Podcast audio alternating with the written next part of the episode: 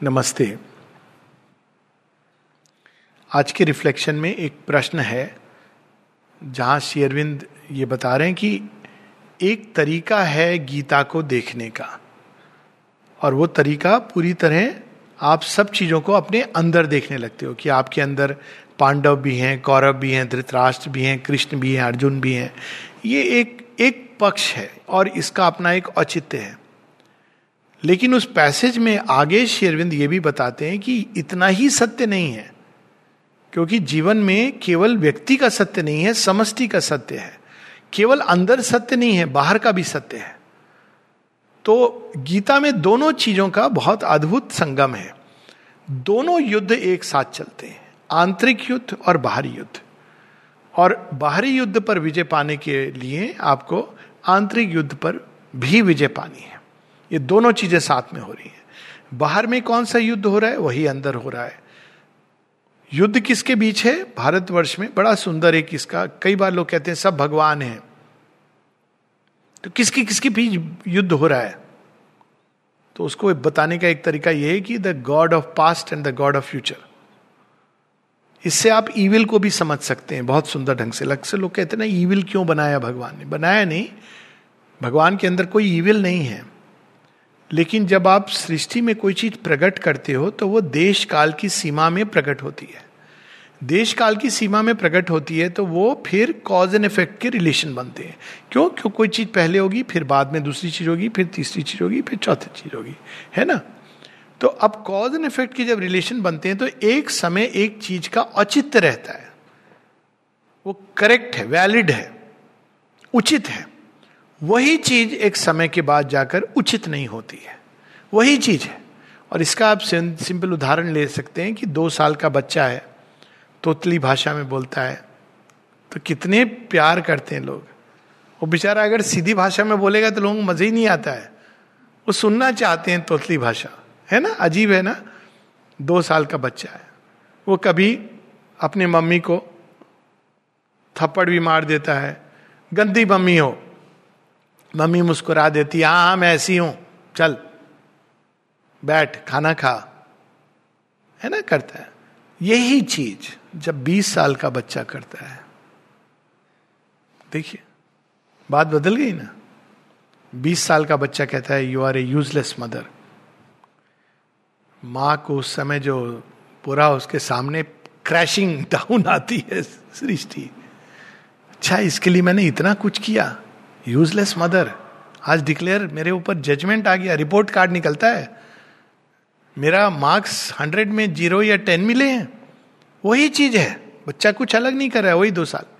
पाँच साल में जब वो तोतली भाषा में बात करता है तो वही माता पिता जो बहुत जॉय ले रहे थे, वो चिंतित हो जाते हैं। और दस साल में करता है तो उनको एस्ट्रोलॉजर साइकेट्रिस्ट सबको दिखा रहे कैसे ठीक होगा। तो उसी प्रकार से, जिसको हम आज ईविल कहते हैं उस चीज़ का एक समय औचित्य था। जब व्यक्ति देह चिन्ह में होता है तो वो देह के हिसाब से स्पॉन्टेनियसली जीता है। उसके अंदर पाप पुण्य का, गुड बैड का कोई भाव नहीं रहता है। जैसे पशु होता है, पशु को ये नहीं लगता है कि मैं गलत कर रहा हूँ, अरे, मेरे तो उसके साथ इतने बच्चे हुए, मैं कैसे छोड़ के जा रहा हूँ? पूछो आप किसी पशु से कि भैया, तुम बहुत गलत कर रहे हो, बोलेगा इट्स नॉर्मल नेचुरल है ना? वो बोलेगा, ये क्या मनुष्य किस भाषा में बात कर रहे हैं? मुझे तो ये पता नहीं है. It is moved by a spontaneous joy of life वो जब जॉय ऑफ़ लाइफ आता है तो पशु उसमें बह जाता है। और कई मनुष्य भी इसको स्पॉन्टेनिटी की जब बात करते हैं वाइटल इसी पशु की स्पॉन्टेनिटी की बात करते हैं which is not a healthy thing मनुष्य के लिए ये नहीं है। पशु के लिए ठीक है। मनुष्य के लिए क्या है? गुड बैड राइट रॉन्ग शुरू हो जाता है। ये क्यों दिया गया मनुष्य को? क्योंकि मनुष्य के अंदर कॉन्शियस इवोल्यूशन होगा। पशु के लेवल पे कॉन्शियस इवोल्यूशन नहीं है, इसलिए पशु की कोई ज़िम्मेदारी नहीं है। एक सिंह ने मार डाला एक छोटे से मृग शावक को। उसकी मम्मी को दुख हुआ और बेचारा मृग शावक एक ऐसी मौत मर गया जो उसको नहीं मरनी चाहिए थी। कभी देखा है आपने कोई यो एनिमल राइट्स एक्टिविस्ट कहे कि, सिंह, तुमने बहुत बुरा किया तो मैं कोर्ट में ले जाओ। वहाँ भी यही करेगा। कोर्ट में ले जाएँगे, वहाँ दो, चार और। उसको ये पता ही नहीं है, क्योंकि उसकी इवोल्यूशन ऐसे नहीं है। कभी आपने सुना है कार्मिक लॉ में कि उस सिंह ने ऐसे किया था, इसलिए अगले जन्म में जब वो मनुष्य बना कार्मिक लॉ कहाँ से शुरू होती है? मनुष्य के साथ शुरू होती है। क्यों शुरू होती है? क्योंकि मनुष्य को choices it is is evolution मनुष्य के साथ कॉन्शियस इवोल्यूशन जुड़ता है। कॉन्शियस इवोल्यूशन का मतलब है चॉइसेस अब ये चॉइसेस बड़ी जटिल चीज़ है. क्योंकि जब प्रारंभ में जब हम एकदम एनिमल नेचर के पास में होते हैं तो रीजन के द्वारा आप चॉइस करते हो. तो रीजन क्या करता है? ऑटोमेटिकली जस्टिफाई करता है एनिमल टेंडेंसीज को. ओ I chose this because why I like it finished I like it end of the story ये क्या हुआ? आपने एनिमल उससे जस्टिफाई कर दिया। तो जैसे जैसे हम इवॉल्व करते हैं, वैसे वैसे ये चॉइसेस भी हमारी और आगे की ओर बढ़ती जाती है। वही चीज़ जो एक समय बिल्कुल सही है। अब इसके कुछ उदाहरण ले लें। गीता को भूमि बना के। अल्टीमेट चॉइस किसमें होती है? धर्म और अधर्म। और धर्म और अधर्म कोई किताब में नहीं लिखे हैं। इसका कोई स्टैंडर्ड फॉर्मेट नहीं है। है एक, बाद में उसकी बात होगी। भूल जाऊँ तो प्रश्न कर लीजिएगा। एक है जनरल जनरली स्पीकिंग बट उसका एक स्टैंडर्ड फॉर्मेट नहीं है, इतना सिंपल एक मैं कुछ उदाहरण देता हूँ. माता पिता की आज्ञा सदैव मानना धर्म है कि अधर्म है? माता पिता बोलेंगे, धर्म है, बच्चे बोलेंगे डिपेंड्स है ना? और किसका उदाहरण देते हैं लोग? रामायण का उदाहरण देते हैं। है ना? भरत ने क्या किया था? अपनी माता का कहना नहीं माना था। माता तो चा जिसके लिए माँ ने इतना सारा प्रपंच रचा। भरत ने माँ को ही त्याग कर दिया। बाहर जाके कुटिया बना ली, श्री राम जी की चरण पादुका रख दी। कहा कि ठीक है I am a designate king but I am not really king but I am acting on behalf of Rama पूरी लाइफ उनकी बड़ी टचिंग स्टोरीज है भरत की। जहाँ कहते हैं I am not I am only a servant acting on behalf of Rama और राम भी ऐसे करते हैं, जब वो जंगल में जाते हैं, कहते हैं I am I am only a slave acting on behalf of the king of Ayodhya माँ कितना बिलखी होंगी, कल्पी होंगी कि मैंने जिसके लिए ये सब किया, वो भरत ने मेरा त्याग कर दिया। ये लेकिन रामायण है। माता सीता, सास ससुर की सेवा करने की जगह, ये मैं उन उदाहरण को ले रहा हूँ जो हमारे शास्त्रों में उच्चतम माने गए माता सीता श्री राम जी के साथ जाती है, उनके ऊपर कोई बंधन नहीं था। आज के कंटेक्स्ट में होता नहीं, उनको अपने सास ससुर की ससुराल में सेवा करनी चाहिए थी। वो बेचारे कितने दुखी होते। उर्मिला जी तो सो गई थी। और ये माता सीता भी चली गई। लेकिन वो धर्म कर रही थी। विभीषण पूरे राष्ट्र का विध्वंस हो जाता है। लोग अभी भी कहते हैं अनफॉर्चुनेटली घर का बेधी लंका डाए लेकिन विभीषण ने भी धर्म को चुना था। ऐसी ही डिलेमा गीता में आती है। गीता में बहुत उसका स्टार्टिंग पॉइंट कितना हाई है। अब देखिए, गीता में अर्जुन का डिलेमा क्या है? अर्जुन का डिलेमा सिंपल नहीं है राइट और रॉन्ग का। It is between two rival rights उसकी भूमि को गलत ढंग से हड़प लिया गया है। उसकी रक्षा करना, उसको वापस लेना धर्म है। लेकिन उस प्रयास में उसके स्वजन और बंधुजन मारे जाएँगे तो अधर्म है। क्या तुम्हें अपने स्वजनों को, बंधुजनों को मारना चाहिए? वो भी ज़मीन के लिए। इट स्टार्ट फ्रॉम देयर तो दो राइवल राइट है। एक है कि तुम युद्ध करो दिस इज़ करेक्ट युद्ध से विमुख हो जाओ, छोड़ दो, वो भी करेक्ट है। क्योंकि after all why should you become the cause of कुल नाश तो दो राइवल राइट है, दोनों टेंडेंसीज हैं। और इसमें से उसको चुनाव करना है। एक चुनाव उसको एक दिशा में ले जाएगा। ये देखिए, चुनाव कहाँ हो रहा है? अंदर हो रहा है। युद्ध बाद में होगा। दूसरा चुनाव उसको दूसरी दिशा में ले जाएगा। तो श्री कृष्ण कहाँ से प्रारंभ करते कहते, तू जो चुनाव कर रहा है, चुनाव क्या कर रहा था वो? मैं ये अधर्म नहीं कर सकता कि मैं कुल के क्षय का कारण कर, बनूं। क्योंकि आफ्टर ऑल किंगडम तो मेरी थी, चली गई, कोई बात नहीं है। मैं डिटैच होके चला जाऊँगा। देखा जाए तो बहुत सेंसिबल बात लगती है। इतना बड़ा त्याग, त्यागराजन।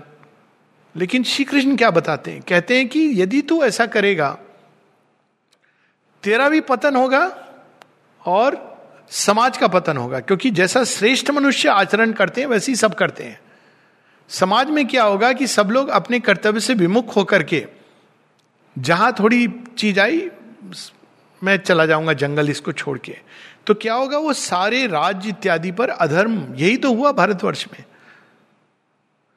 उस पर अधर्म की धीरे धीरे अपने गढ़ बना लेंगे। और आपको बहुत कठिन होगा बाद में उसको, क्योंकि आपने एक टेंडेंसी बना ली कि हम त्याग करके चले जाते हैं। तो ये गीता में ये डिलेमा है अर्जुन का। उसी प्रकार से हम जीवन में, लेकिन श्री कृष्ण सॉल्यूशन क्या देते हैं? विल कम टू दैट तो उसी प्रकार से हमारी सोल जब जीवन में चलती है थ्रू मेनी सीन्स तो उसको चुनाव करना होता है। चुनाव का आधार क्या हो? एक और समाज ने हमारे अंदर कुछ आइडियाज़ और आइडियल्स डाले हैं, किसी भी प्रबुद्ध व्यक्ति के अंदर। ये सही है गलत है। लेकिन कभी कभी हम ऐसे दोराहे पर खड़े होते हैं जहाँ पर ये चॉइस इतनी सरल नहीं होती। तो हमें क्या करना चाहिए? अब देखिए, आप किसी भी चीज़ को स्टैंडर्ड फॉर्मेट में नहीं जा सक, डाल सकते। अर्जुन के लिए संन्यास अधर्म था। क्यों? क्योंकि उसके अंदर में वो सब कुछ था, वो एक क्षत्रिय है। और यदि वो नहीं युद्ध करता है तो अपने स्वधर्म से विमुख हो रहा है टू स्टार्ट विद और दूसरी बात है कि उस समय वो एक युद्ध, वो अगर वो करेगा भी अगर तो वो युद्ध की विभीषिका से रिकॉइल होकर वैराग्य ले रहा है। ये ज़्यादा दिन चलेगा नहीं। श्री कृष्ण जानते हैं इस बात को। लेकिन अगर बुद्ध जो कर रहे थे, वो भी क्षत्रिय हैं। लेकिन उनका जो त्याग है, उसको जस्टिफाई कैसे किया जा सकता है? जस्टिफाइड है वो भी। क्यों? बुद्ध किसी युद्ध की विभीषिका से पीड़ित होकर नहीं जा रहे हैं। बुद्ध एक प्रबुद्ध मन से, उनकी क्वेस्ट अलग है अंदर में, कि जीवन में ये दुख क्यों है? अर्जुन की ये क्वेस्ट नहीं है। अर्जुन बस मेरे हाथ क्लीन रहे मैं ना, कोई ये ना बोले कि अर्जुन ने इतने लोगों का मर्डर कर दिया। मैं तो बहुत ही ऐसा योद्धा हूँ, कभी परिवार को मारने की सोच नहीं सकता। मैं नहीं कहलाना चाहता हूँ कि मैंने गुरु हत्या की इसकी। बुद्ध के सामने ये डिलेमा है ही नहीं। बुद्ध का डिलेमा है कि इस संसार में दुख क्यों है, पीड़ा क्यों है, कष्ट क्यों है? बुद्ध के लिए दूसरा रूट धर्म है। बुद्ध अगर श्री कृष्ण से पूछते कि मैं क्या करूँ, राज्य को देखभाल करूँ, या मेरे अंदर ये जो पीड़ा हो रही है कि संसार में दुख क्यों है रोग क्यों है? शोक क्यों है? विलाप क्यों है? मृत्यु क्यों है? वार्धक्य क्यों है? तो श्री कृष्ण कहते हैं, तू ठीक दिशा में जा रहे, जाओ find out the cause and come and help the world तो ये देखिए, आप स्टैंडर्ड फॉर्मेट में नहीं डाल सकते इसको। तो जैसे जैसे हम इवॉल्व करते हैं, वैसे वैसे हमारा धर्म भी इवॉल्व करता है। तो field of the evolving dharma that is interesting धर्म एक फिक्स्ड स्टैंडर्ड फॉर्मेट नहीं है। तो आप चूज़ करते हो। अब देखिए, आप ये डिलेमाज आते हैं। इसके कई उदाहरण मैं दे चुका हूँ। और आजकल ये अपने आप ये पुरानी चीज़ें टूट रही हैं कई कई तरह से। आपके अंदर एक वृत्ति है जो एक समय उचित थी। क्रोध है, लोग कहते हैं नेचुरल है, उसने मेरे साथ ये किया तो मुझे क्रोध नहीं आएगा। मैं उसका मुँह नहीं देखूँगा। क्यों? उसने मेरे साथ ऐसा किया था। दिस इज़ ह्यूमन एक स्वाभाविक प्रति, प्रतिक्रिया है। लेकिन यदि आप अभीपसु हैं, उच्चतर लोक की ओर जाने के लिए, तब यही आपके अंदर टेंडेंसी आपके लिए घातक है। क्यों? आपको बांधेगी। एफेक्शन अटैचमेंट ये नेचुरल है एक स्टेज में। अगर सोचिए आप कोई व्यक्ति बिल्कुल डिटैच हो जाए अफेक्शन ही ना हो तो कई बार ऐसे लोग आत्म केंद्रित हो जाते हैं। नॉट आत्म केंद्रित स्व केंद्रित सेल्फिश हो जाते हैं। कहते हैं, हम तो डिटैच्ड हैं.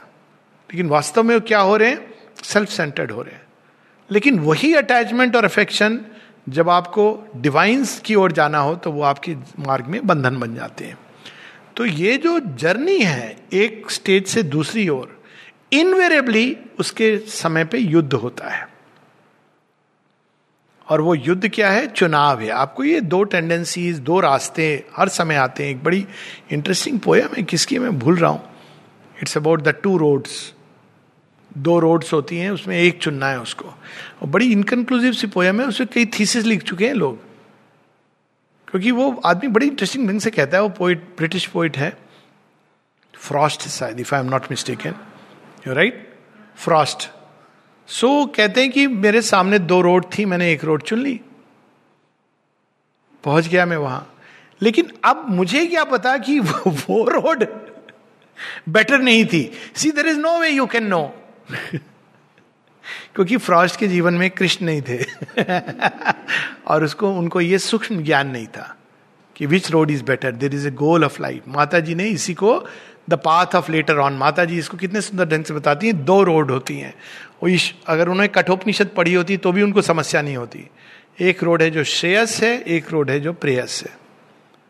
तो ये चुनाव युद्ध का रूप लेता है कभी कभी क्योंकि आपको वो टेंडेंसीज आपके अंदर है। कई बार अगर आप वो रूट लेंगे तो लोगों को दुख होगा एक्चुअल दुख होगा, पीड़ित होंगे। क्योंकि आपने वो चुना है और सिंपल एक्ट्स में जो माता जी की कहानी है ना, जब चंपकलाल जी जनेऊ पहन करके माता जी ने उनसे कहा why are you wearing this do you believe in it he said no mother but if I don't wear it my father will feel bad तो उन्होंने कहा but maybe if you remove it your father will evolve क्योंकि उनको आपने कभी ये अवसर ही नहीं दिया चैलेंज ही नहीं किया उनके थॉट को। तो ये जो इवोल्यूशन की जो प्रोसेस है, जो युद्ध के द्वारा संपन्न होती है, उसमें आंतरिक युद्ध जो होता है सोल को इससे नेविगेट करना पड़ता है। अब ये तो गीता में, लेकिन एक शेरविंद की बहुत सुंदर ऐसे है the doctrine of the mystics उसमें वो एक प्रकार से सार रूप में कि वेदिक ऋषि क्या करते थे, उनकी क्या मूल चीज़ें हैं। बातें हैं। उसमें लास्ट में बड़ा पावरफुल है। Soul of man is a world full of battle अब ये बैटल अब लग रहा है ना, अंदर में टेंडेंसी से हो रही है। वहाँ तक तो बहुत अच्छा है, आपके अंदर एक टेंडेंसी लेकिन उसके पीछे कॉस्मिक एजेंसीज खड़ी हैं। ऐसी फोर्सेस हैं जो आपके अंदर कुवृत्तियों को बढ़ावा देंगी, जो नहीं चाहती हैं कि आपका इवोल्यूशन हो। वो मनुष्यों का रूप भी लेके आ जाएँगी। ये आउटर बैटल भी है। आपको लोग आने समझाने लगे कि बुद्ध जी, आप क्यों जा रहे हो? सॉरी सिद्धार्थ जी, आप देखिए, आप सब कर लीजिए ना माता पिता सब बाद में रिटायर्ड होके कर लेना ना। आपको यही करना है ना, जाते हैं जंगल में। आप सोचो, आप माता पिता को अगर छोड़ के ऐसे मेडिटेशन में निकल जाओगे तो तो बहुत बड़ा पाप करोगे। माता जी से जब किसी ने पूछा, कहती duty toward the divine far exceeds anything else और उसका रीजन है, क्योंकि जब आप भगवान की, मैं इसका प्रैक्टिकल चीज़ भी, अक्सर लोग कहते हैं कि फिर उनका क्या होगा? तो मैं उनको उदाहरण देता हूँ कि आप एक कंपनी में ज्वाइन करते हैं ना तो कंपनी में कौन ज्वाइन कर रहा है? आप ज्वाइन कर रहे हो। अच्छी कंपनी जो होती हैं, जैसे अब नहीं नाम लेते लेते, नहीं, नाम नहीं लूँगा एडवर्टाइजमेंट जैसा लगेगा कि बीच में एक एडवर्टाइजमेंट आ गया, पर अच्छी कंपनीज़ हैं। वो कंपनीज़ केवल आपका नहीं ध्यान रखती हैं, आपके परिवार का भी ध्यान रखती हैं। है ना? Good companies are there will take care of your family मैं एयरफोर्स का सेटअप बता सकता हूँ कि युद्ध तो सिपाही लड़ रहा है ना, लेकिन आपके परिवार का ध्यान रखा जा रहा है। तो जब वो सेना फ्रंट पे होता है तो उसको पता है कि मेरे बीबी बच्चे हैं, उनका ध्यान डॉक्टर साहब हॉस्पिटल में अच्छे से रखेंगे। उनको ये नहीं कर, कहना होगा कि भाई हस्बैंड कहाँ है, आपके पैसा कहाँ है। दैट्स पैकेज लड़ाई वो कर रहा है, लेकिन ये पैकेज है। यदि एक संभ्रांत नोबल मनुष्य इस प्रकार की स्कीम रखता है तो डिवाइन की स्कीम क्या होगी? आप कल्पना कर सकते हैं। और इसके तो उदाहरण है यहाँ पे, कि माँ एक व्यक्ति को बुलाती थी और कई बार उसके परिवार का, ऐसे ऐसे लोग उनका ध्यान माने बुला लिया, रख लिया। आप देखोगे तो लगेगा कि ये कैसे आ गए। लेकिन बिकॉज़ वन पर्सन कई उदाहरण है यहाँ पे। Again I won't take the names one person came और उससे कनेक्टेड कई लोगों को माने अपने। क्यों? Because that person is a value एक स्टोरी आपको बताता हूँ कि एक माता जी के पास, एक पाँच लोगों, पाँच लड़कियाँ पेरेंट्स या पाँच टोटल सदस्य होंगे, तीन लड़कियाँ, दो पेरेंट्स मिलने के लिए, दर्शन के लिए गए। तो उसमें एक सबसे छोटी बच्ची थी, वो दो साल की थी। तो जब माता जी के पास गए तो माता जी ने तो चंपक लाल जी बाद में पूछते, माँ, ये आपने, ये बच्ची को भी आपने बोल दिया? तो कितनी कुडे जो नियम हमने बनाया है कि एकदम छोटे बच्चे नहीं, ये सब बाद में बने बाई दी वे छोटे छोटे बच्चे भी गए फ़ोटो भी है माता जी की गोद में बैठे हैं। ये आपने अभी दो साल की बच्ची को भी आपने अलाउ कर दिया। माँ कहती, उसी के लिए ये सारे लोग अलाउड हुए हैं। It is because of her that I permitted the others यही एक है जो डिजर्व करती आना। लेकिन ये कैसे आएगी? तो मैंने सबको बुला लिया। तो ये हम लोग इस रहा, हम लोग इतने, भगवान को इतने हम एक्चुअली हल्के में लेते हैं। नहीं नहीं, ये उनका क्या होगा? शेरविंद माता जी दोनों इस बात को बताते लेकिन तुम, ये लीप ऑफ़ फेथ है, ये कहीं आपको रिटर्न कॉन्ट्रैक्ट में नहीं आएगा। ये नहीं होगा कि आपको ये लिख करके दे दिया जाए। तब तो आप फेथ नहीं है ना लीप ऑफ़ फेथ नहीं है। तब तो आप कॉन्ट्रैक्ट कर भगवान के साथ। भगवान को कभी कॉन्ट्रैक्ट मत दिखाना। वो ही विल टेयर इट और ही विल से ओके तुम्हें इतने में चाहिए, ठीक है। आपने कह दिया, मेरे परिवार का ध्यान रखोगे? हाँ। आपने भगवान से कॉन्ट्रैक्ट लिखवा लिया। मैं आपकी सेवा करूँगा, परिवार आपकी ज़िम्मेदारी है, भगवान ने कहा, ठीक है। अब आप आगे बढ़े, आपके जीवन में दोस्त बन गया कोई। अब आप बोलोगे, दोस्त की कहें तुमने तो कॉन्ट्रैक्ट में केवल परिवार लिखा था। दोस्त की तो ज़िम्मेदारी। शेयरविंद एक जगह लिखते ना कि when you give when you ask the divine for something he will give you what you have asked but when you give yourself to the divine he will give you all that you need and whatever else is required मतलब वो नहीं he will give you himself when you give yourself to the divine he give you himself and all else that you may need all else ये word इतना powerful है ना all else जिसकी भी तुम्हें ज़रूरत होगी he will give you and take care क्यों क्योंकि आपने स्वयं को दिया है तो ये अब, लेकिन चुनाव ये करना पड़ता है to come back to that if you give yourself to the divine there are other things repercussions होते हैं. इक्वली भगवान का आपको कॉल लेटर आ गया. हर समय ये बहुत गीता का युद्ध आपको आ गया कि भाई आप आज, मैं मिला हूँ ऐसे लोगों से भी, बहुत ये बड़ी विचित्र अवस्था हुई है मेरी, एक जगह गया और किसी ने मुझे बताया कि ये सज्जन आश्रम में रहे हैं दो साल. तो लोग बड़े उनको आदर से देख रहे थे। But I felt very strange मैंने कहा, आश्रम रहेगी क्यों चले आए छोड़ करके? ये बहुत बड़ी प्रॉब्लम होती है कि अगर भगवान का इनविटेशन नहीं आया, बहुत अच्छी बात है। बहुत अच्छी बात नहीं है, लेकिन at least you are moving invitation आ गया कॉल लेटर उसके बाद आप कर रहे हो कि, भगवान, आप थोड़ा पोस्टपोन कर दीजिए प्लीज़ अभी तो मेरे नई नई शादी हुई है। तो भगवान ने कहा अच्छा कितने साल? एक बच्चा हो जाए, ठीक है, बच्चा हो गया। अब आ जा। अब थोड़ा ध्यान रखना है ना। करते करते करते करते, वो call letter stand but the problem is heaven's call is rare rare are the heart that heeds तो उसकी समस्या ये कि जब आप ऐसे इंडेफिनेटली डिले करते हो तो वो कॉल लेटर कहीं नीचे दब जाता है इन हीप ऑफ़ थिंग्स फिर कई बार उसको ढूँढने में कई जन्म लग जाते हैं। तो ये चॉइसेस जो है और उसके पीछे as I said cosmic agencies हैं। पावर्स हैं जो आपको रोकेंगी डिनाई करेंगी। जो लोग कई बार कहते हैं, हमारे बाहरी सरकमस्टांसेस ठीक हो जाएँ, तब मैं भगवान को याद करूँगा। कभी नहीं होंगे। टेक इट फॉर ग्रांटेड सब कुछ हो जाएगा, फिर कोई और चीज़ आ जाएगी, कोई और चीज़ आ जाएगी, कोई और चीज़ आ जाएगी।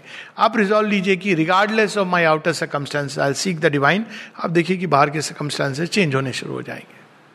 तो दिस इज़ दी चॉइस ये कांस्टेंट जो टसल होती है तो गॉड लाइक फोर्सेस भी होती हैं, जो आपको हेल्प करती हैं अर्ज़ करती हैं कि no you should listen to your deeper voice लेकिन वो प्रिय नहीं होती हैं, लोग नहीं पसंद करते एक पॉइंट के आगे। कहते हैं, ये क्या बात है हर समय, ये हमारी ड्यूटी है, संसार है, ये सब कुछ है ना?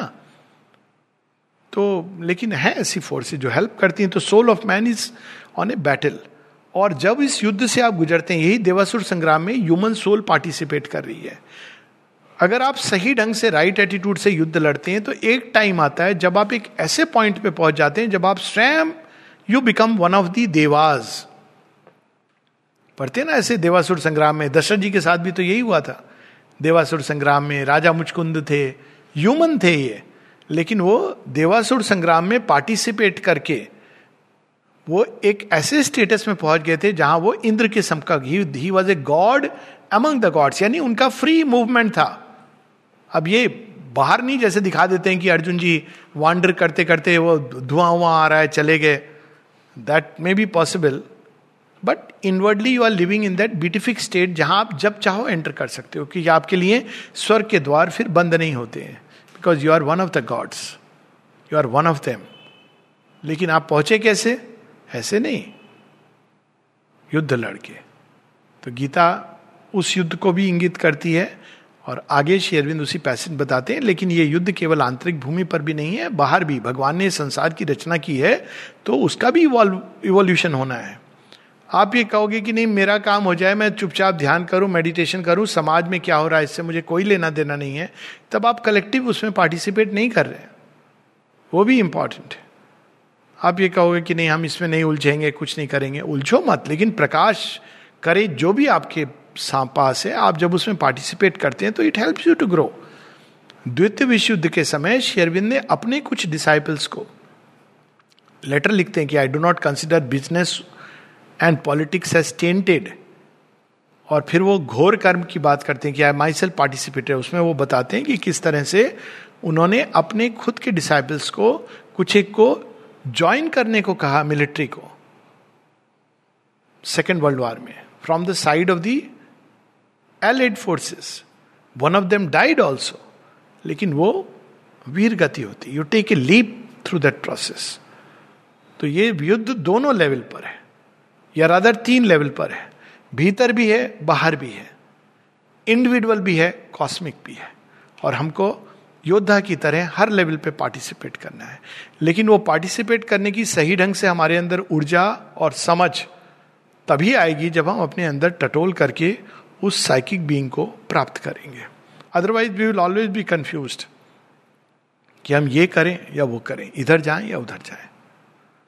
तो ये उस, इस युद्ध की बात उसमें है। नमस्ते।